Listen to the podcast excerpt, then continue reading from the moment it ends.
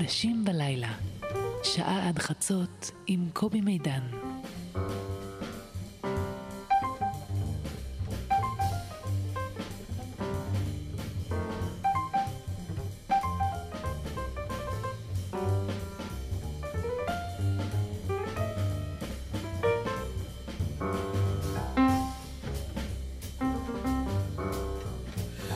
לילה טוב אנשים בלילה, אני שמח שאתם שם, אה, שבוע חדש, שבוע חדש של תוכניות שלנו.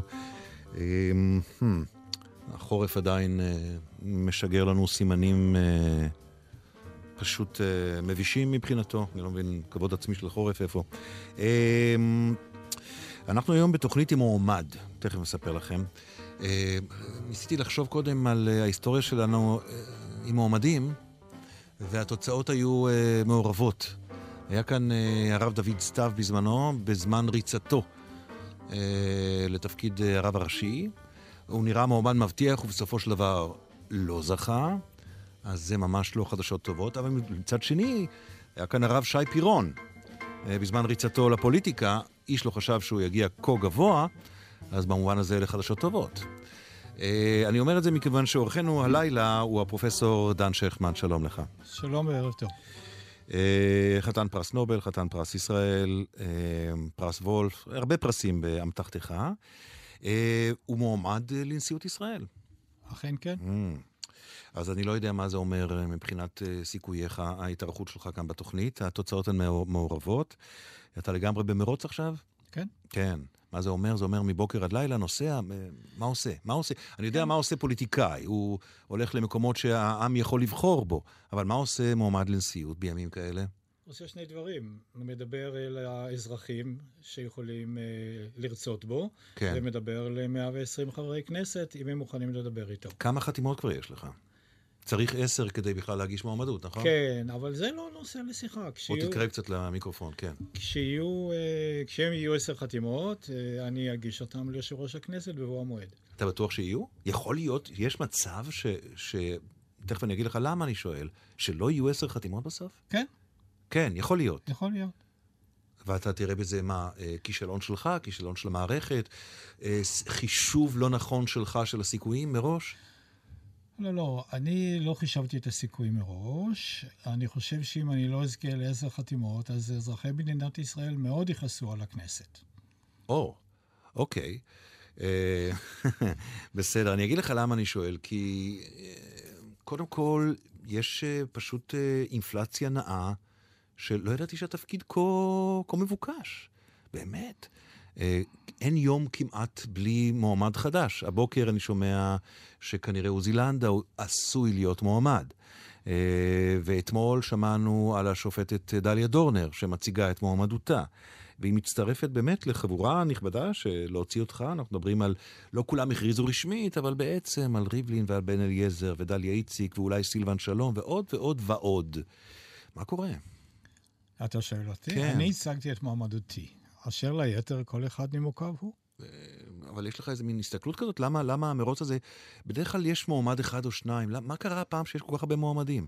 מה, אה, זה אפקט פרס? זה... מה זה יכול להיות? אני ממש לא יודע. אני יכול להעיד על עצמי, אבל לא על אה, שאיפותיהם של אחרים. תראה, היה אה, סקר, היה סקר של, אה, נדמה לי זה היה של ערוץ הכנסת. אה, אתה, נגיד, כמובן אנחנו לא מדברים על המרוץ הנוכחי.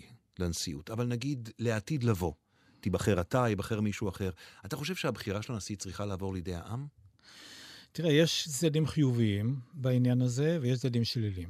הצדדים החיוביים הם שבאמת הנשיא צריך לייצג את אזרחי מדינת ישראל, ולכן אולי כדאי שיבחרו בו ישירות. הצדדים הלא כל כך טובים הם שיתחיל מרוץ של אה, המועמדים שיופיעו בפני העם על במות שונות. נו. וזה עלול אה, ליצור אה, כאוס לא רגיל ותחרות קשה בין המועמדים. עכשיו, אני הייתי מאוד שמח אם הייתי יכול להופיע בפני אזרחי מדינת ישראל בפורומים שונים ולהציג את עצמי, ואני עושה את זה כמעט יום-יום. על פי הזמנתם. אני מוזמן לפורומים שונים, ואני מפריע. ובחשבון של, של הפלוסים והמינוסים, כמו שאתה אומר, נדמה לי שאתה אומר שבעצם בסופו של דבר, לא, שוב, אנחנו לא מדברים על המערכת הזאת, כי במערכת כן. הזאת בוודאי שחברי הכנסת יבחרו, זה ברור. כן. אבל באופן כללי, עקרוני, קדימה, עדיף לו לנשיא שייבחר על ידי העם. אני חושב שכן. אני חושב שעדיף, וזה ייצור מרוץ אה, של אה, מועמדים בציבור, אבל הנשיא צריך להיות של הציבור. לא של הכנסת, אלא של הציבור. ולכן רצוי, אני חושב, שהאזרחים יבחרו בו. אני אגיד לך, כי שוב, אני חוזר אל, ה, אל הסקר הזה שראיתי, נדמה לי של ערוץ הכנסת, ולו היה הציבור נשאל, אתה מכיר את התוצאות? 24% אה, לרובי ריבלין, 23% לך. כלומר, סוג של שוויון, זה לדעתי בתוך טעות הדגימה. נכון. אה, אני לא בטוח שזה המצב בכנסת. גם אני לא. כן, אה? אז אה, טוב. איך, איך, איך, איך, איך מפעילים, חוץ מזה שאתה בא לתוכניות פופולריות כמו זאת, אבל איך מפעילים מנוף על חברי הכנסת שיותר, אה, נגיד, לפי ההשקפה הזאת, אה, יפעלו לפי רצון הציבור? או בעצם, איך, איך אתה, יש לך מנופים להפעיל? לא, אין לי מנופים להפעיל, יש לי את עצמי. אני מציג את עצמי, אני משתדל להציג את עצמי בפני כל חבר כנסת. מציג את תעודת הזהות שלי, מי אני, מה עשיתי כבר ומה אני מתכוון לעשות כנשיא. ואני מצפה שהם ישקלו ויבחרו את הנשיא הנכון על פי מה נכון, מי הנשיא הנכון לשרת את אזרחי מדינת ישראל, תוך כדי עבודה עם הכנסת ועם הממשלה. כן, גם טוב. בארץ וגם בעולם. כן, כן, כן. אה, אה, אתה מנסה בסוף השיחה גם לשאול אותם אם יהיו מוכנים אה, להתחייב לך? הם, הם לא מוכנים להתחייב, נכון? הם לא, חיות פוליטיות. אני מבקש uh, שיחתמו, שיהיו, כל אחד שיהיה אחת מעשר החתימות. זה מה שאני מבקש. מקבל תשובות שונות. חלק מחויבים, חלק יראו בעתיד, חלק חותמים, חלק... כל מיני תשובות כאלה. כן. בינתיים נדמה לי חתימה אחת יש, נכון? אני לא מגיב על זה. טוב, טוב, אתה כבר בתוכו לגמרי. עד אתמול שלשום גם יצאנו להיפגש עוד לפני שהצגת את מועמדותך. היית אה, עם דיבור פתוח, אה, אבל אתה מאוד מאוד זהיר עכשיו, באופן טבעי, באופן טבעי. זה תפקיד שמחייב זהירות, או לפחות מרוץ שמחייב זהירות. תראה, אה, זה לא אומר שאין לי השקפות פוליטיות, אבל זה אומר שהנשיא לא צריך לשייך את עצמו לזרם פוליטי זה או אחר, כי הוא מייצג את כולם. אני... את כל אזרחי מדינת ישראל. אני חושב שאם אני אהיה נשיא, גם אז לא אביע עמדות פוליטיות. לא דיברנו עכשיו על עמדות פוליטיות, דיברנו על מפגשים שלך עם חברי כנסת, בלי קשר, אתה יודע, בלי קשר ל, ל, לזהותם הפוליטית וכולי, אבל... כן. אבל הזהירות היא אה, צו השעה כנראה. לא, הזהירות היא עניין אה, דיסקרטי. אם אני נפגש עם חבר כנסת, אז הפגישה היא לא רק שלי, היא שלי ושלו, או שלי ושלה. Mm-hmm. ולא בטוח שהם רוצים שאני אצהיר על כך שנפגש איתם, ולא בטוח שהם רוצים שאני אספר מה הם אמרו. מכיוון שזה לא שלי בלבד, אני לא יכול לתת לך ברור, את זה. ברור, ברור. ברור. טוב, אנחנו תכף נשמע שיר ראשון. אה, אנחנו, למי שמצטרף אלינו, אנחנו הפרופסור דן שכטמן, אה, חתן פרס נובל לכימיה, שנת 2011, מועמד לנשיאות ישראל. אה, נספר, תכף נשמע שיר ראשון, אבל בינתיים אני אספר שאתה... אה, יליד 41 בתל אביב, 1941 תל אביב, גדרת ברמת גן, בפתח תקווה, אתה איש הטכניון שנים הרבה.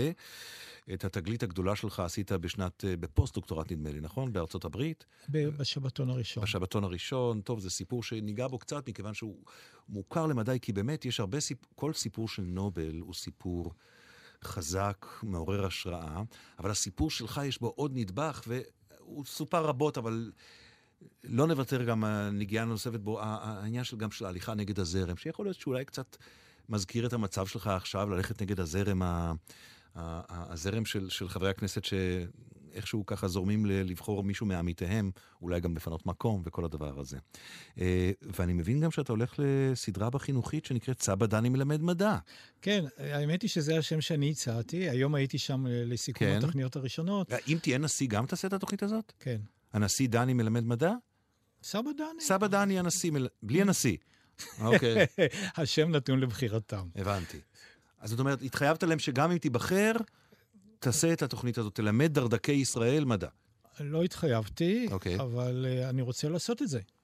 אוקיי, okay. בסדר גמור. אז uh, נשאל אותך תכף, אחרי השיר הראשון שאתה בחרת, ננסה לעשות סימולציה. נבחרת, מה קורה? מה משתנה? אם משתנה בכלל משהו במדינה, או איזה חותם אתה רוצה להשאיר וכולי.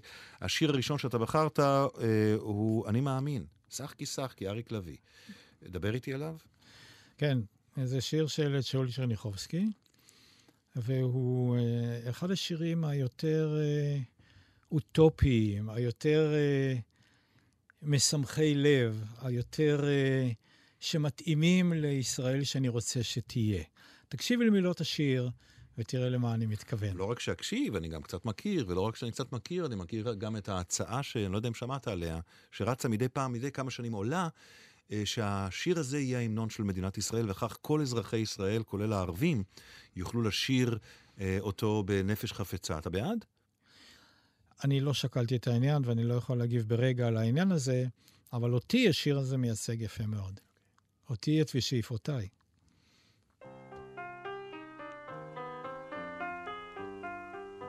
שחקי שחקי על החלומות, זו אני החולם שח.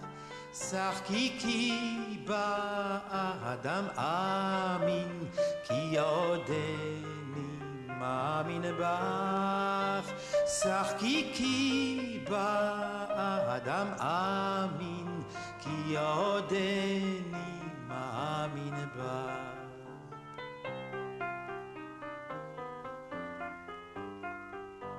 כי עוד נפשי דרור שואפת, לא מכרתי על עגל פז, כי עוד אמין גם גם ברוחו רוח עז, כי עוד אמין גם באדם, גם ברוחו רוח עז.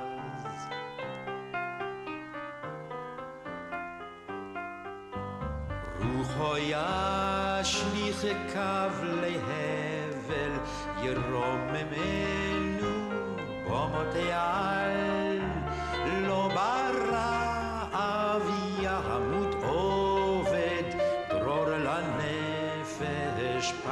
לדל.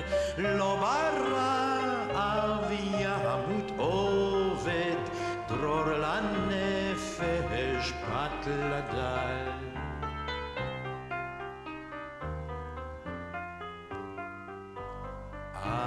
אמינה גם בעתיד, אף אם ירחק זה היום, אך בו יבוא יישאו שלום אז, וברכה לאום מלאום. אך בו יבוא יישאו שלום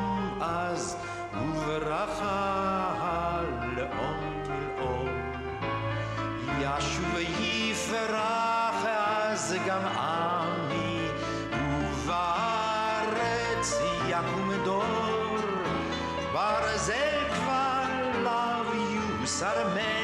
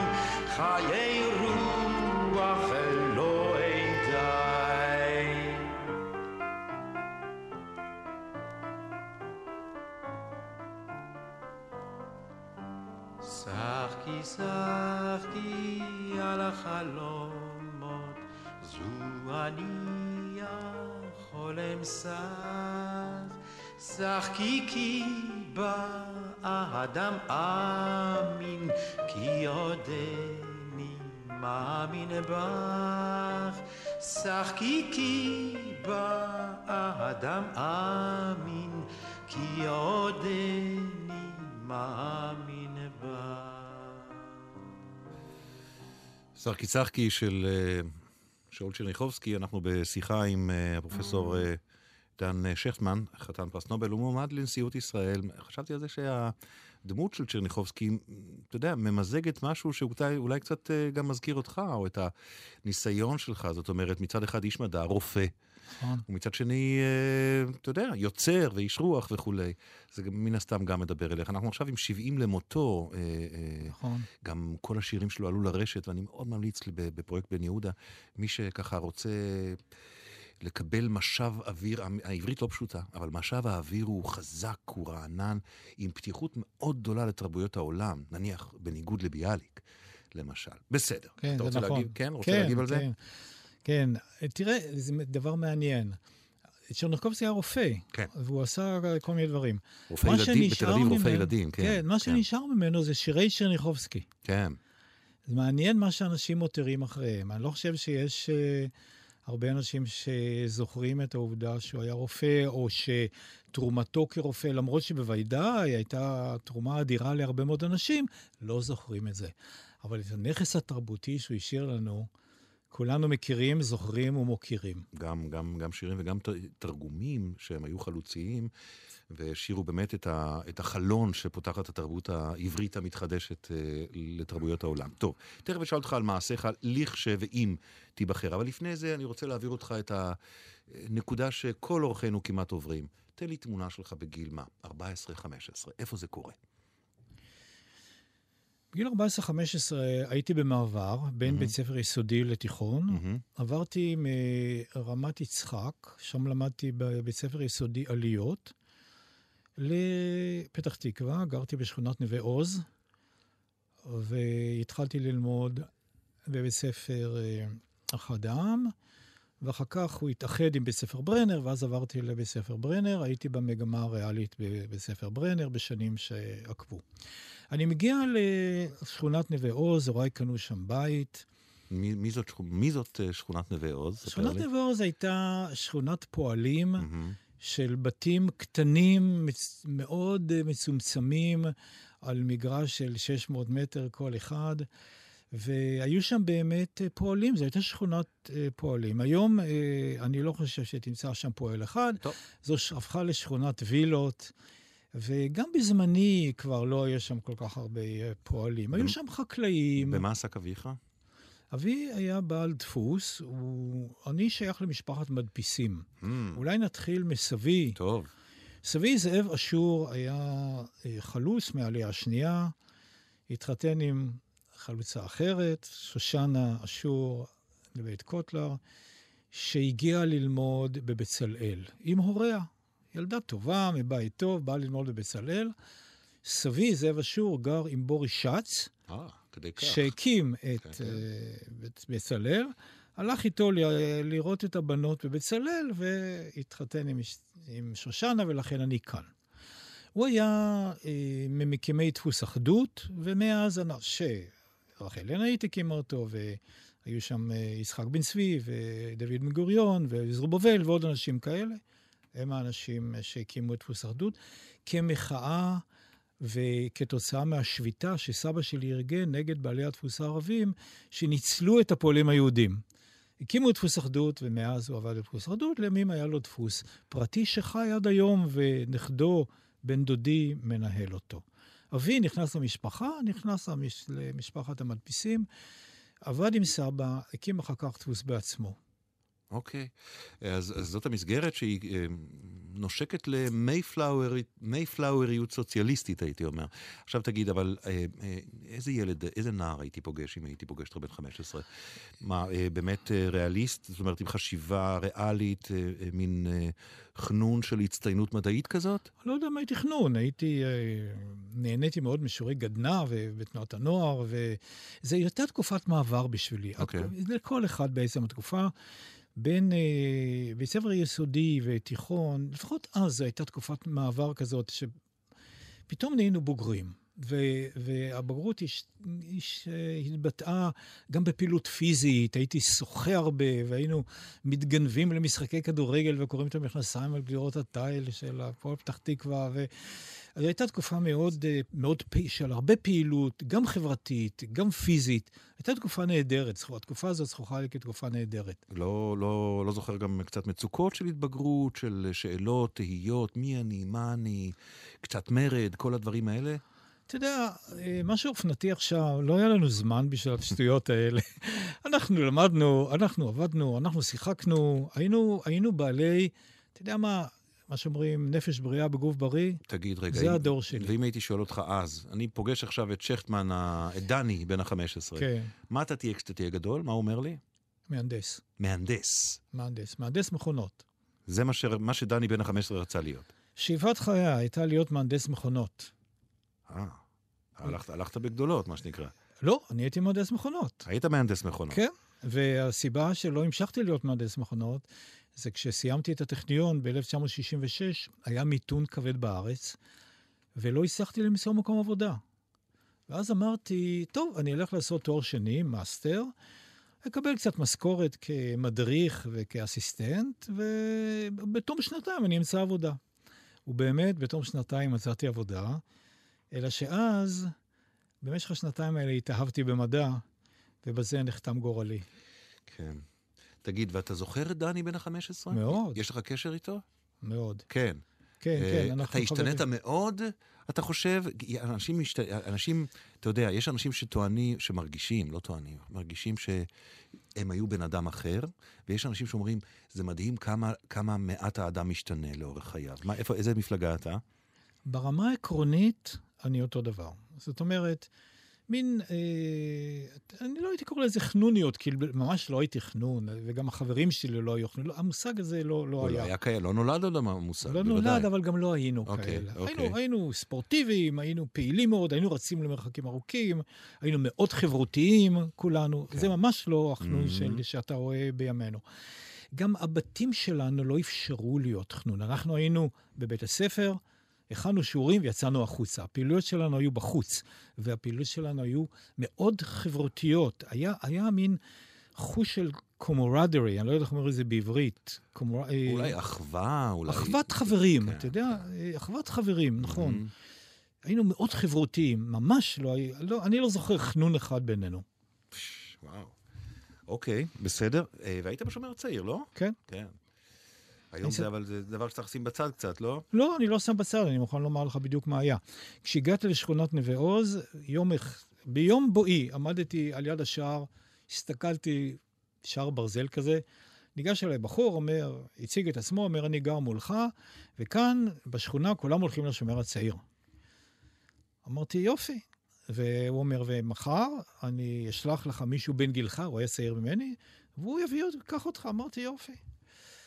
בא למחרת, מישהו מציג את עצמו ולקח אותי. כל השכונה הייתה בשומר הצעיר, תנועת נוער נהדרת, ערכים. כן, כן, לא, אני אומר את זה כי היום, אתה יודע, אתה קצת נתפס, אם אתה נתפס אה, כשייך היסטורית, גם הסיפור שסיפרת על השורשים המשפחתיים לתנועת העבודה הישראלית לדורותיה, אז בסדר, בסדר. אני מלמד היום יזמות טכנולוגית, שזו... אתה אה, קפיטליסט, אתה מגדיר את עצמך קפיטליזם קפיטליסט, טהור כן. אה, במהותו. כן, תגיד אבל רגע, קפיטליסט, אה, אני לא מלמד קפיטליזם חזירי.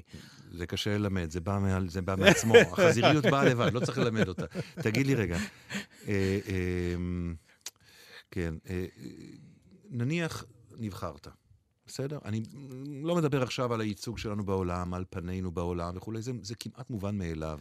הפנים שאתה יכול להציג בעולם, את פני ישראל המדעית, המתקדמת וכולי, ברור. מה, מה ישתנה מבחינת תפקודו של הנשיא? מה, יש, מה תהיה הפעולה הראשונה שאתה תרצה ל, ליזום? אני רוצה להודיע לאזרחי מדינת ישראל, Mm-hmm. וגם לאזרחיות, כן. וגם לילדיהם, Mm-hmm. שאני באתי לייצג אותם. וזו הסיבה היחידה שאני רץ לנשיאות. בשבילי, הנשיאות זו לא עלייה בדרגה, אני חי היום כאזרח העולם, מתקבל בכל מקום, בכבוד רב וביוקרה, ויש לך חיים נהדרים. פעם שעברה שדיברנו, אמרת לי שאתה מרצה בממוצע 100 פעמים בשנה בעולם. נכון. פש, זה כלומר- שזה שתי הרצאות בשבוע. כלומר, כשתהיה נשיא תיסע פחות, אני מתאר הרבה, לעצמי. אוקיי, הרבה אבל פחות. מה, מה, זה אומר לייצג אותנו? מה זה אומר? תנסה אני- לתרגם את זה, תנסה לתרגם את זה ל, ל, לדברים קונקרטיים, כי הרי תפקיד הנשיא הוא לא תפקיד נורא ביצועיסטי, נכון? הוא יכול להיות. אני חושב שהאדם עושה דבר איתי. אני חושב שהאדם עושה את התפקיד מהמם. בכל מקום וגם במקרה הזה. טוב. תסתכל על פוליטיקאים, תראה שזה נכון, האדם עושה את התפקיד. עכשיו, מה, מהו תפקיד הנשיא? אני חושב שמכיוון שהנשיא מייצג את אזרחי מדינת ישראל, הוא צריך להיות קשוב להם. והיום אזרחי מדינת ישראל מדברים בקול רם ואומרים שהם צריכים כל מיני דברים. הנשיא צריך לדעתי, אני הולך, אם אני אהיה נשיא, אני אטפל בכמה וכמה דברים עם חברי הכנסת ועם הממשלה, שהם אנשי הביצוע, אבל מהמם. אני אשוחח איתם, אדבר איתם מעמדה שהיא יותר טובה מעמדתי היום. למרות שגם היום אני מדבר איתם, אבל היום ממש השפעתי עליהם קטנה מאוד, אם בכלל. תן לי רשימה של שלושה הדברים הראשונים שברשימה שלך. אוקיי? ש, ש, אוקיי, זה לא אתה תעשה, אבל תרצה לדרבן את חברי הכנסת לפעול וכולי. חינוך, דבר ראשון. להב- להבדיל? מהשכלה. איך להפוך את הצעירים בארץ לבני אדם. במקום שאין אנשים, השתדל להיות איש. פרקי אבות, מהמם. המשמעות היא, אהיה מנהיג חברתי. כשאתה רואה עוולה, כשאתה רואה שמתעללים במישהו, כשאתה רואה שמישהו נמצא במצוקה, תיכנס לתמונה, נער צעיר או נערה צעירה, תיכנס לתמונה ותגיד, להפסיק. אתם תפסיקו עם זה. אני, תפסיקו עם ההתלהמות הזאת, תקבלו אותו אליכם. זה, זה נקרא מנהיג חברתי מגיל צעיר. יש כאלה, צריך להגדיל את מספרם. זה דבר אחד שקשור לחינוך. חינוך זה לראות את הזולת ולהבין אותו, לא לראות רק את עצמך. היום חלק מהנוער מוקף בראי. לכל כיוון שהם מסתכלים, הם רואים את עצמם. לשבור את הראי הזה. מהו הראי? תראה, הראיות זה, זה לראות את עצמם. הם רואים את עצמם בכל זווית שהם מסתכלים. שבור את הראי הזה ותראה את הזולת. אתה מדבר עם מישהו, תבין אותו, תסתכל לו בעיניים ותבין אותו, ותתייחס אליו, תתייחס אל הזולת. אז חינוך פירושו נימוסים. אני הערב מופיע במכון ז'בוטינסקי, ואני מכיר את, ה, אה, את החזון של ז'בוטינסקי. הוד והדר, אבל נימוסים, הוא דיבר, הוא דיבר על איך בן תרבות צריך להתנהג, וזה בדיוק הנושאים שאני מדבר עליהם. איך בן תרבות מתנהג בחברה מודרנית. ואנחנו צריכים ללמד את זה. עכשיו תראה, אזרחי מדינת ישראל והנוער הם אנשים קשובים. זה יפתיע אותך לשמוע, אפילו ממושמעים. אומרים להם אה, לא לכתוב פרחי בר, לא כותבים פרחי בר. אי שם להם, בשנות ה-60, כן. אבל, אבל היום לא כותבים. נכון. לך לנגב, תראה את מרווחי- מרבדי הכלניות. אוקיי. לך לצפון, תראה את מרבדי. הרגפות. לא קוטפים פרחי בר. אומרים להם לחגור חגורות בטיחות, חוגרים. אומרים להם אה, לא לעשן במקומות ציבוריים, לא מעשנים. אומרים להם לשלם מיסים ועוד מיסים ועוד מיסים ועוד מיסים ואגרות וקנסות, משלמים. לא עולים על בריקדות בארץ בגלל הדברים האלה. בסך הכל אזרחים מושמעים. עכשיו, אז מה חסר? יש הרבה דברים שלא אומרים להם, וזה הנושא של שטח החינוך. תראה, למשרד החינוך יש היום, ואגב, אני אומר את זה לך, אבל אני אומר את זה גם לשי פירון, ידידי משכבר הימים. אני אומר לו, תראה, משרד החינוך יש לו תוכניות לימוד במתמטיקה, מגיל 3 עד גיל 18, בחינוך חינם. יש לו תוכניות לימוד בעברית, בתנ"ך, בפיזיקה, בכימיה, תוכניות לימוד, אבל אין תוכנית לימוד בחינוך. אם המשרד נקרא משרד החינוך, אז חשוב מאוד שיעשה תוכנית לימודים בחינוך. מה מלמדים ילד בגן? מה, איך מחנכים ילד בגן? מה הוא צריך לדעת? איך מחנכים ילד בכיתה א', בכיתה ב', תוכניות, כמו שיש תוכניות לימוד בחשבון, שיהיו שיעורי חינוך מסודרים. מה, אתה מדבר תוכנית- איתי על, על, על, על תפקוד כעל שר חינוך על כזה? לא, חס וחלילה. אני, אני לא הולך לעשות שום דבר מהדברים האלה. אני רוצה להשפיע על שר החינוך ועל משרד החינוך, תוך כדי שיחה איתם, שזה נושא מאוד מאוד חשוב. עכשיו, אני מדבר איתו גם עכשיו על זה, והוא יעיד שככה דברים באמת נכונים. אבל אני חושב שמעמדת הנשיא אני יכול לדבר מעמדה יותר סמכותית ממה שעכשיו. דיברת גם על uh, הצורך של... Uh, דיברת גם על הצורך של uh, לימודי ליבה לכל. לימודי ליבה לכל. נכון. כמובן שכשאומרים לכל, מתכוונים גם לאוכלוסייה החרדית, אה, חד משמעית. לא, וגם לבנות בדואיות, לכ- לכולם. מהמם. כן, אז זה גם דבר שתרצה אה, להשפ... להפעיל את השפעתך אם תהיה נשיא. כן, אני כן. חושב, אני חושב שכל אזרחי מדינת ישראל, יש שם חובה ללמוד לימודי ליבה, כמו שלמשרד החינוך יש את החובה לספק את לימודי הליבה האלה. אני חושב שהחוק חינוך חובה הוא, הוא לא רק חד-כיווני. אני חושב שחוק חינוך חובה, חוק חינוך חובה, מחייב את הממשלה לספק את שירותי החינוך לכולם, אבל את כל אזרחי המדינה להשתמש בשירותים האלה. אז זה חינוך, חינוך, חינוך, חינוך וחינוך. זה לא. ש... לא, לא, אני אומר את זה ב... זה הדבר הראשון. אה, אוקיי. שאמר, ביקשת אוקיי, שלושה. אוקיי, השני, אבל תן לי את השני והשלישי רק אה, כנקודות, כי לא נוכל לפרט אותם אוקיי, עד אנחנו כדי צריכים כך. לדאוג ש, כן. שרמת העוני בישראל תרד. Mm, עכשיו, צריך, זה לא, ש, זה לא שהמשכורות נמוכות, וזה לא שהמחירים גבוהים, אבל הם לא נפגשים. הם לא נפגשים, צריך להפגיש אותם. צריך להפגיש את המשכורות עם המחירים באיזושהי נקודה סבירה שאחוז העניים בישראל ירד. אנחנו בולטים בעולם באחוז העוני שלנו. זה לא ייתכן. צריך לשנות משהו. שוב פעם, הנשיא לא יכול לעשות שום דבר. אבל הנשיא יכול להביע ברור. את רחשי האזרחים בפני הרשות המחוקקת והמבצעת. כן, אז אתה חושב שנאמר, אה, אמרת שאתה מלמד קפיטליזם, אבל לא קפיטליזם חזירי, אלא בניסיון ללמד קפיטליזם נאור. אתה חושב שיש בארץ קפיטליזם חזירי? אתה חושב שנניח המשכורות של, ה, של, ה, של הבכירים אה, איבדו קשר עם המציאות, שיש יש, אה, יש הגזמה, יש חזיריות? תראה, אני לא נגד משכורות גבוהות, אבל אני נגד אזרחים שמשלמים מעוניים בשביל המשכורות האלה. זאת אומרת, צריך להבין, זה לא בסדר שהאזרחים עם ההכנסות הנמוכות בעצם משלמים בשביל המשכורות הגבוהות שאנחנו רואים אותן, והן, והן באמת אה, גבוהות מאוד. אני לא נגד משכורות גבוהות, אבל אני נגד שהאוכלוסייה במדינת ישראל תשלם בשביל המשכורות הגבוהות האלה. אם אפשר, אם האוכלוסייה יכולה לשלם, בסדר גמור. אבל חלק גדול מהאוכלוסייה לא יכול לשלם בשביל זה, והוא משלם.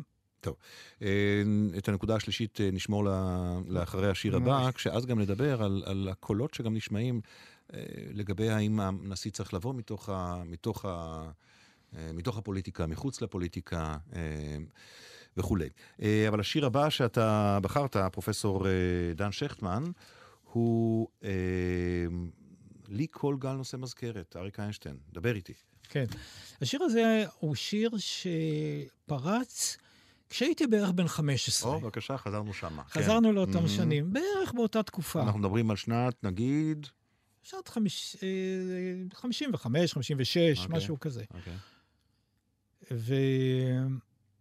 וזה שיר שמסופר בו על רותי, וכל כך אהבתי אותו, שלבתי השנייה קראנו רות, רותי.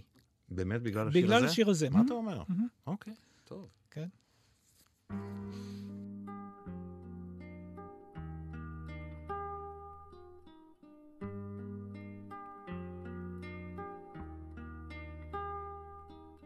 לי כל גן נושא מזכרת מן הבית, מן החור, מן העצים יפי צמרת, שלכת בת חלום. מן העצים יפי צמרת, וזהה שלכת בת חלום. אם נשאי ספינה ושוטי, מה רבים הכיסופים. לי נערה יש ושמרו אותי, המצפה ואלה החופים. לי נערה יש ושמרו אותי, המצפה באלה החופים. טחול עיניה כשמיים, מבטה כלהבה, לו אך נשקתי השפתיים, אז ידעתי מה זאת אהבה. לו אך נשקתי השפתיים, אז ידעתי מה זאת אהבה.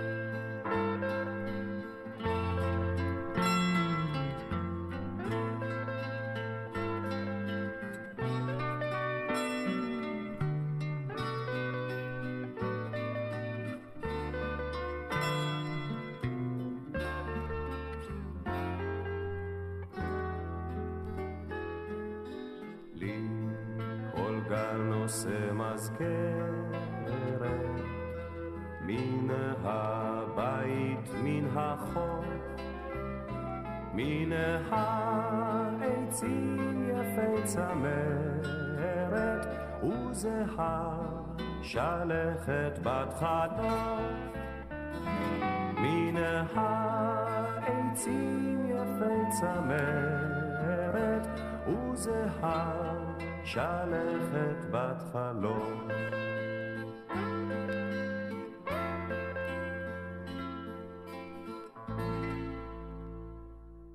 זה אריק איינשטיין כמובן, אה, רותי, אה, כשם בתו אה, של אה, הפרופסור דן שכטמן, שהוא האורח שלנו. אה, ארבעה ילדים יש לך, נכון? כן, אה, שניים בפוסט-דוק בארצות הברית? כן. הלכו למדע. לאיזה תחומים במדע? לא, אחת אה, פסיכולוגית קלינית מהמם. ואחת פיזיקאי. אחד פיזיקאי. ואמרת שיש אה, אה, אחת מהן, אה, אומרת שקשה לה לחזור כי אלים פה לחיות. כן. היא רגישה במיוחד. מה אתה אומר? אז בגלל זה היא לא חוזרת ולא תחזור, בגלל האלימות שהיא, טוב, שהיא עכשיו חובה. כבר, עכשיו כבר חייה שם, אבל זו הסיבה שהיא אה, עזבה. אה, בעיניך זה. כישלון? נניח אם היא כ- כציוני וכולי, אם היא היא בוחרת לחיות שם, זה כישלון שלך כהורה? לא, לא, אני לא אלים. זה- לא, זה לא, אני לא הסיבה. ברור, ברור, לא, להפך. אבל מבחינת החינוך, מבחינת לא, ה... להפך, הנה, תראה, אם אני אצליח להפוך את ישראל למדינה פחות אלימה על ידי חינוך, אז uh, בזה uh, תיקנתי. כן. וזה, וזה אחת, זו אחת המטרות החשובות ביותר. תראה, תראה, תראה מה קורה באלימות בארץ. צריך להתחיל לטפל בעניין הזה לא, לא רק בדרג המשטרתי, אלא, אלא על ידי חינוך, מההתחלה. שלא תהיה אלימות, צריך טיפול, צריך לטפל באלימות. אגב, אשתי מומחית לטיפול באלימות. פרופסור ציפורה שכטמן מאוניברסיטת חיפה, כן. אוקיי. אה, והיא, אה, אני מתאר לעצמי שלפני שהכרזת על המועמדות שלך, קיבלת את האישור שלה, מטבע הדברים. כן, כן, היה לה קשה? כן. כן, מתאר לעצמי. זה לא קל, זאת לא, זאת לא החלטה קלה. זה לפחות אפשרות של משכון החיים לאיזה תקופה, לא? עד, אתה יודע- עד, עד הסוף פחות או יותר. כן, כן. אתה יודע, אה, אה, דיברתי בזמנו עם, אה, עם פרופסור לויט, שזכה ממש לאחרונה בפרס אה, נובל. פגשתי אותו מייקל בכנסת. לויט. כן, כן, כן. והוא אמר, הוא אמר לי, תשמע, אני... אה, אה, יצא לו, אתה יודע, במקומות שבהם הוא למד ולימד וחקר ו- וכולי, הוא פגש עשרות זוכי נובל. יצא לו, אתה יודע, לאורך השנים, מתאר לעצמי שגם לך יצא לפגוש לא מעטים. פגשתי יותר ממנו. אתה חושב? אני יודע. אה, אוקיי, אוקיי, בסדר. אנחנו נפגשים בפגישות של עשרות זוכים. עכשיו, הוא אמר. כשהוא נודע לו שהוא עצמו עתיד לזכות, הדבר השני שהוא חשב, אחרי שהוא היה מאושר ושמח, זה שהוא חייב לשמור על החיים שלו אותו דבר. כי הוא אמר, הרבה מהנובליסטים שראיתי התבלבלו. כי העוצמה של החוויה, העוצמה של ה... אפילו השהות שם, מול המלך וכל הדבר הזה, ובעיקר העוצמה של התגובה של הסביבה המדעית, ולא רק המדעית, היא כל כך גדולה, שאנשים שרגילים להיות צפונים במעבדות וכולי, נחשפים פתאום ומתבלבלים. הוא אומר, הכרתי אה, לא מעט אנשים שלא הצליחו להתאושש. אתה מבין על מה הוא מדבר? אני מבין על מה הוא מדבר, אני לא חושב שהביטוי להתבלבל הוא נכון, אני לא חושב שאני התבלבלתי. לא, לא, אני, אני שואל אם אתה אני- מכיר את התופעה הזאת. אני אסביר לך בדיוק מה קורה. להערכתי, כפי שאני רואה את כן, הדברים, כן. פרס נובל הוא רישיון לעשות מה שאתה רוצה. עכשיו, יש אנשים שבוחרים להישאר במעבדות, יש לנו בארץ אה, זוכה פרס נובל שבחר להישאר יותר במעבדה, מהמם. לפתח את המעבדה שלו, ולויט הוא גם כן כזה ששואף אה, לפתח את המעבדה שלו. ישנה בארץ נובליסטים, כמו צ'כה ואני, שמסתובבים הרבה מאוד בעולם, מייצגים... שחנובר, אתה מתכוון. שחן, כן, כן, כן. כן, אהרון שחנובר ועדה יונת, גם היא פעילה מאוד בעולם, וגם אני, ומייצגים את מדינת ישראל, משתתפים בהרבה מאוד כינוסים מדעיים. כלומר, במובן מסוים, הזכייה בנובל גם מסמנת את סוף העבודה המדעית המעבדתית שלכם. את על- סוף הקריירה המע- המדעית... לא, אה, יש לנו סטודנטים, זה לא נכון. גם, גם את צ'כה וגם, אה, סליחה, גם אהרון צ'חנובר וגם עדה יונת. לא, צ'כה זה טוב, זה בסדר, אני. פשוט תרגמתי אותך, זה נחמד מאוד. כן, אוקיי. אז שכה ועדה ודני עושים גם זה וגם זה. אה, ו- ואנחנו פועלים אה, בצורה מאוד אינטנסיבית לייצג את ישראל בעולם ולייצג את המדע שלנו בעולם. אני לא הייתי קורא לזה בלבול, אני הייתי קורא לזה החלטה מושכלת שלנו, שמתאימה לאופי שלנו. ואם לאופי של לויט זה לא מתאים, אז זה בסדר גמור להישאר ספון במעבדה. בלבול זה לא. אוקיי, בסדר גמור. אתה יודע, שמענו על מכירה של אה, חברת אה, סטארט-אפ, אה, מכירת ענק, ממש היום. כן. נכון? של Viber זה נקרא. Viber, כן? Viber או Viber, אני לא יודע. Viber, כן. כן. אני משתמש בשירותים אתה שלהם. משתמש? כן. לא, אני... וגם ב Waze אני משתמש. אוקיי, עכשיו זה 900 מיליון דולר. עכשיו לך לא קל עם, ה... עם תרבות הסטארט-אפים הישראלית, נכון? מה עוד שכאן לא ברור כמה ישראלי זה, או כן או לא, כי, כי אתה יודע, זו חברה שרשומה ב... בקפריסין גם. אתה מדבר לא פעם על כך שלא קל לך עם תרבות האקזיט הישראלית יותר נכון, נכון? כן. אז בואו נתחיל מההתחלה. טוב. מדוע אני מדבר על יזמות טכנולוגית? מכיוון שאני מלמד קורס שנקרא יזמות טכנולוגית בטכניון. 25 שנה לדעתי. זה היה לפני שנתיים, נכון? היום זה 27 שנים. אוקיי. לא, אז אתה לא, צודק. הזמן עובר, הזמן עובר. אתה צודק נכון, לפני נכון, שנתיים, בסדר כן. גמור. עכשיו, זה קורס שאני יזמתי והתחלתי ולא ראיתי כדוגמתו בעולם. עכשיו, מדוע התחלתי את הקורס הזה? מכיוון שכשאני הייתי סטודנט להנדסה, המסר של הטכניון, שהוא מוסד מפואר לכל הדעות, היה והווה, היה, אתה תהיה כל כך טוב שכאשר אתה ת, תסיים את לימודיך, כל אחד ירצה לשכור אותך. ויהיה לך ג'וב. ואני אמרתי, רגע, ומה יראה אם אני רוצה לפתוח עסק עצמאי? הטכניון לא לימד את זה. לכן ב-86, כשנהייתי פרופסור אה, מן המניין, אה, פרופסור מלא, כמו שאנחנו קוראים את זה, כן. אב קרס, אין לי. אז אה, אמרתי, אני אפתח קורס חדש, שבו אני אלמד את הסטודנטים בטכניון איך מקימים סטארט-אפ, איך מקימים מיזם טכנולוגי. בשנת אה, 87 פתחתי את הקורס הזה. אה, ידידי שלמה מיטל עזר בפתיחה, והוא עוזר לי גם במשך השנים, והקורס הזה רץ 27 שנה. זה קורס גדול מאוד, יש שם, בהתחלה היו שם 600 סטודנטים, עכשיו יש 300 סטודנטים בקורס הזה. ובמשך ה-27 שנים האחרונות, תעשה את החשבון, יש בערך עשרת אלפים בוגרי טכניון, מהנדסים ומדענים אוקיי. שמסתובבים, כן, שמסתובבים כן, כן, כן. בארץ עם חיידק היזמות עבור מוחמד. ככה התחלתי את הנושא הזה, ולכן אני מדבר על יזמות טכנולוגית. עכשיו, בין היתר, יש את הנושא של אקזיט. אני לא נגד אקזיט. אני נגד אקזיט בשלב מוקדם של חברה. עכשיו, בעלי החברה יודעים טוב מאוד אם יכולים להמשיך להתקדם או לא יכולים. יש בעלי חברה שיש להם מוצר מצוין, והם לא יכולים להתפרס לשוק העולמי. אז יש כמה אפשרויות. יש אפשרות לחפש אה, שותף אסטרטגי שישווק את המוצרים שלהם, ויש אפשרות לעשות אקזיט, למכור, ועכשיו השאלה, מה אתה עושה עם הכסף? אז אה, אם אתה, אם אתה מוכר ויוצא לאקזיט, ו, ואני מכיר המון אנשים שעשו את הדבר הזה, נפתלי בנט למשל, שהרצה בקורס שלי, הוא אחד כזה, שמכר חברה בהצלחה רבה. אם אתה משקיע את הכסף בסטארט-אפים חדשים, במיזמים טכנולוגיים חדשים, מצוין. אז אתה מפרה מחדש ומשקיע. אם אתה משקיע במניות של חברות אחרות, אז זה לא עוזר אה, במיוחד אה, בארץ. כן. לכ- אה, לכן, עכשיו, רגע, רק לסיים, אני נגד נסיעה מוקדמת מדי אה, לאקזיט. ו, וזה כל העניין, ולכן, גם אם מישהו שמממן אותך רוצה את הכסף בחזרה מהר, אז זה רעיון לא כל כך טוב. שייתן לך אפשרות לגדול ולפרוח, ואז אתה מגיע ל-900 מיליון דולר, סביר מאוד אה, למכור את העסק אה, ולהתחיל דברים חדשים. אוקיי, בסדר, הבנתי, הבנתי. אני, אני אה, מנסה לגעת אה, בקצרה בשאלה הפוליטית, במובן הזה של אה, האם אה, נשיא צריך להיבחר מתוך המערכת הפוליטית או לא. יש, יש, הוויכוח הזה, אתה יודע, אני חשבתי אחורה, אה, היו דוגמאות כאלה ואחרות. נגיד ככה, הנשיא הלא פוליטי האחרון שהיה, לדעתי, זה קציר, נכון? אני צודק או טועה? ואחר כך היו לנו נשיאים פוליטיים שהיו דוגמאות לכל מיני כיוונים. וייסמן היה אחריו, ואני חושב, או לפניו. איזה ויצמן? עזר. עזר? עזר, עזר הוא מהפוליטיקה. אני מדבר על, על נשיאים... הוא- נשיאים. הוא- כן, הוא היה- נשיאים- הוא היה פוליטי, כן. כן, בוודאי, אה. קציר בא מוויצמן, נכון. כן, כן, לא כן. מהפוליטיקה, בפירוש, לא. אבל גם הנשיא הראשון, ויצמן, לא בא נכון, מהפוליטיקה. נכון. ואחריו בן צבי, בן צבי היה חצי פוליטי, חצי לא. אה, שזר אה, לא היה איש פוליטי. שזר היה איש פוליטי. כשהוא נבחר הוא כבר לא היה איש פוליטי, אבל כן. היה איש לגמרי פוליטי. אה, זה לא הבעת אי אמון במערכת הפוליטית? בחירה של, אה, אה, נשיא מבחוץ?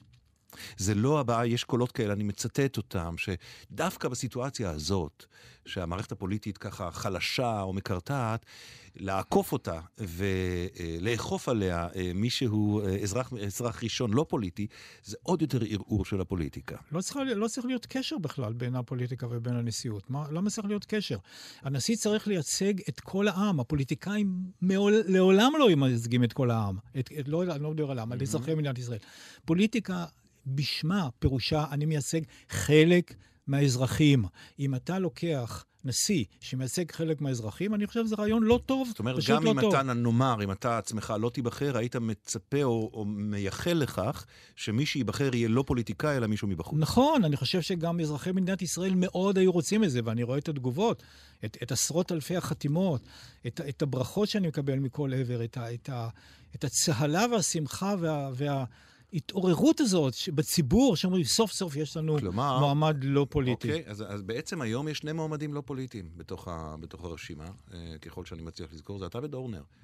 אז אתה היית אומר, נגיד, אם לא אני, אז דורנר עדיפה לי? או שאתה לא, לא משחק את המשחקים תראה, האלה? אני, אני צריך נשיא שייצג את אזרחי מדינת ישראל מחוץ למדינת ישראל ובתוך מדינת ישראל בצורה הטובה ביותר.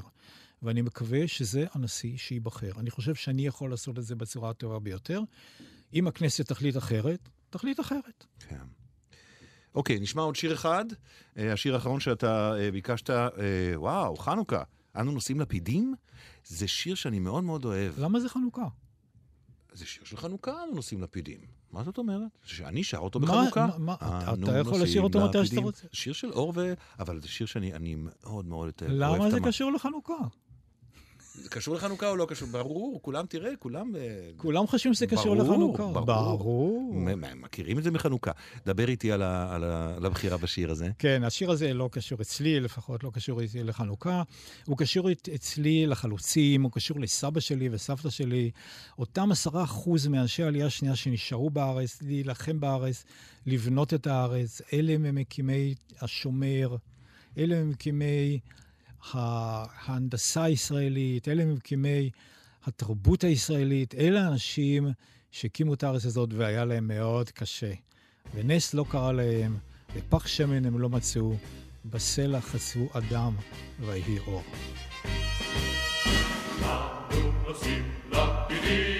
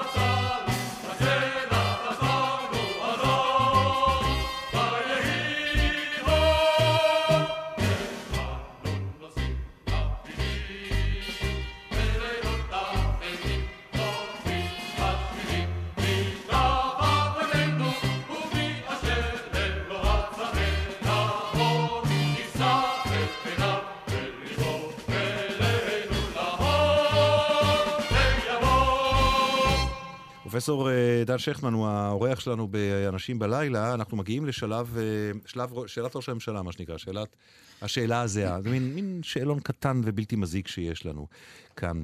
אה, כשאתה בינך לבין עצמך, לא קשור לנובל ולא קשור לדברים הציבוריים והפומביים, מהו ההישג שאתה שמח בו?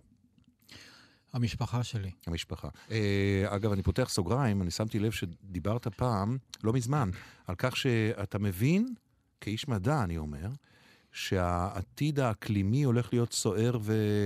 זאת אומרת, אתה לא מהמכחישים בתחום הזה, כי יש לא מעט אנשי מדע שמכחישים, אתה אומר, פנינו אל השמש היורדת במובנים האלה, נכון? אני לא יודע. אתה לא יודע? לא, אני לא יודע אם זה נכון. בינתיים יש גלי קור נוראים, אז uh, את ההתחממות הגלובלית אני לא רואה. תראה, מה שנכון זה העובדות המדעיות. יש גזים שיוצרים אפקט חממה. חלקם מיוצרים על ידי אדם, חלקם לא מיוצרים על ידי אדם. חלקם, חלקם הגדול מיוצרים אה, בטבע, פשוט. נכון שאנחנו מוסיפים דו תחמוצת הפחמן, ורצוי להוריד את כמות פליטת הגזים האלה. האם זהו בדיוק הגורם ההרסני? העובדות המדעיות טוענות שכן, השאלה היא באיזו מידה. כן. זה הכל עניין של מידתיות. הזכיר לי את uh, סוגיית הצמחונות. כמה אתה קרוב אצל הטרנד הצמחוני והטבעוני? תראה, אני, אני משתדל לא לאכול בשר. אני לא צמחוני. אבל אני משתדל לא לאכול בשר, כי אני חושב שפשוט זה לא כל כך בריא לאכול בשר, על פי הנתונים כן. הרפואיים. כן. אז אתמול הייתי בארוחה נהדרת שמישהי עשתה צ'ולנט, ולא יכולתי להימנע מהמאכלים הנהדרים שהיא עשתה. זה לא אבל דבר, בדרך זה כלל... לא דבר עקרוני, זה דבר יותר בריאותי, אתה אומר. נכון. כן, אוקיי. בס... מה, מה התחלת להגיד בדרך כלל? בדרך כלל אני לא אוכל בשר. כן. אני, אני מרצוני לא אזמין מנת בשר, בשום מקום. אוקיי, זה מוביל אותי לשאלה הבאה. המאכל שישבור לי את הדיאטה. המאכל... שאני הכי, שאני, ש... שאני הכי אוהב, כן, שאתה הכי אוהב. המאכל כן, שאני הכי כן, אוהב? כן. תראה, אני מאוד אוהב מאכלים טורקיים. טורקיים? כן, אני חושב שהמטבח הטורקי הוא המטבח הטוב בעולם. יחד עם מטבח האיטלקי. כמובן, המטבח הצרפתי עשה עידון של המטבח האיטלקי. פה אתה גם עושה לי קואליציה. מאכל אחד, לא מטבח, מאכל. מאכל שאת, אחד? כן, מאכל החלומות שלך. חצילים בסגנון טורקי. יפה. אתה רואה? כשלוחצים אותך אפשר. הדבר שהכי מעצבן אותי הוא אותך, כלומר. חוסר תרבות והתנהגות אה, אלימה של אנשים. אלימה ב, ב, ב, בכל צורות, על כל צורותיה. אלימות על כל צורותיה. כשמי, מאוד מרגיז אותי. כשמישהו יבוא וישאל אותי מהו מקום החופשה המומלץ על ידי לא בארץ בשבילו, הייתי אומר לו? אתה יודע, אני הייתי ברוב, אה, ביקרתי ברוב ארצות המקום העולם. המקום הכי יפה בעולם שהייתי בו, חוץ מישראל. מפלי איגווסו. מי? מפלי איגווסו. איפה זה יוצא היום?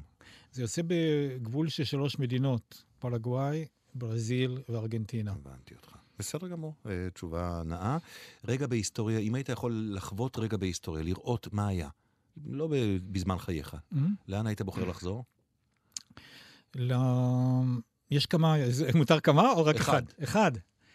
אחד, הייתי רוצה לראות איך ג'פרסון חיבר את החוקה האמריקאית. לשבת איתו כן. עם ה... כשהוא טובל כן, את הקולמוס כן, בדיו. אני הייתי רוצה לשבת ולראות איך הוא עושה את זה ולדבר איתו, כן. כי יש שם כל כך הרבה חוכמה. אוקיי. אה, רגע בחיים שלך, שהיית בוחר לחיות שוב לרגע? יש, זה הרגעים שבהם הילדים שלי נולדו. אוקיי. אוקיי. תגיד רגע, אני יכול לחלץ ממך הערכת סיכויים לסיום המפגש שלנו? אתה יודע, אתה, אתה יודע שאני מדען, נכון? אני, אני זוכר את זה, כן. יופי, אז אני שמח. אז uh, מדען לא עושה ספקולציות. לא ספקולציות, מד... הערכה שקולה, הסתברות, אתה יודע, אני צריך ללמד אותך סטטיסטיקה, תורות, שיטות מחקר. קטונתי, מה זה קטונתי? כל הדברים שאמרת, זנוחתי. כל הדברים שאמרת, כן. הם נתונים mm-hmm. שאין לי, ולכן אני לא יכול להעריך. אתה לא יודע. לא, אין לך... תחושת בטן? קשה לי מאוד לומר. אילו תחושת הבטן שלי הייתה אומרת שאני לא עובר, כן. הייתי מפסיק מוקדם, אבל היא לא אומרת כך. אוקיי. ואני רץ למרחקים ארוכים, ואני הולך לסיים את המרוץ הזה, ואני מקווה בהצלחה. פרופסור דן שכמן, אני מאוד מודה לך שהגעת אלינו. היה נחמד לשוחח איתך. לילה טוב. לילה טוב. עד כאן אנשים בלילה, על מרותי מהעורכת שלנו, מירון ששון ערך את התחקיר, נועם נויפלד היה הטכנאי, אתם יכולים להקשיב לנו ב iCast, באתר iCast, אנשים בלילה. אה, לייק בפייסבוק גם מתקבל בשמחה ובקריאות הו-הא. אה, מחר אה, תהיה כאן אנה שרייר, ונדבר איתה על המעבר של מסעדה הגרוזינית, הגאורגית, יש לומר, לטבעונות. הנה, יש גם טרנד כזה. לילה טוב, אנשים בלילה.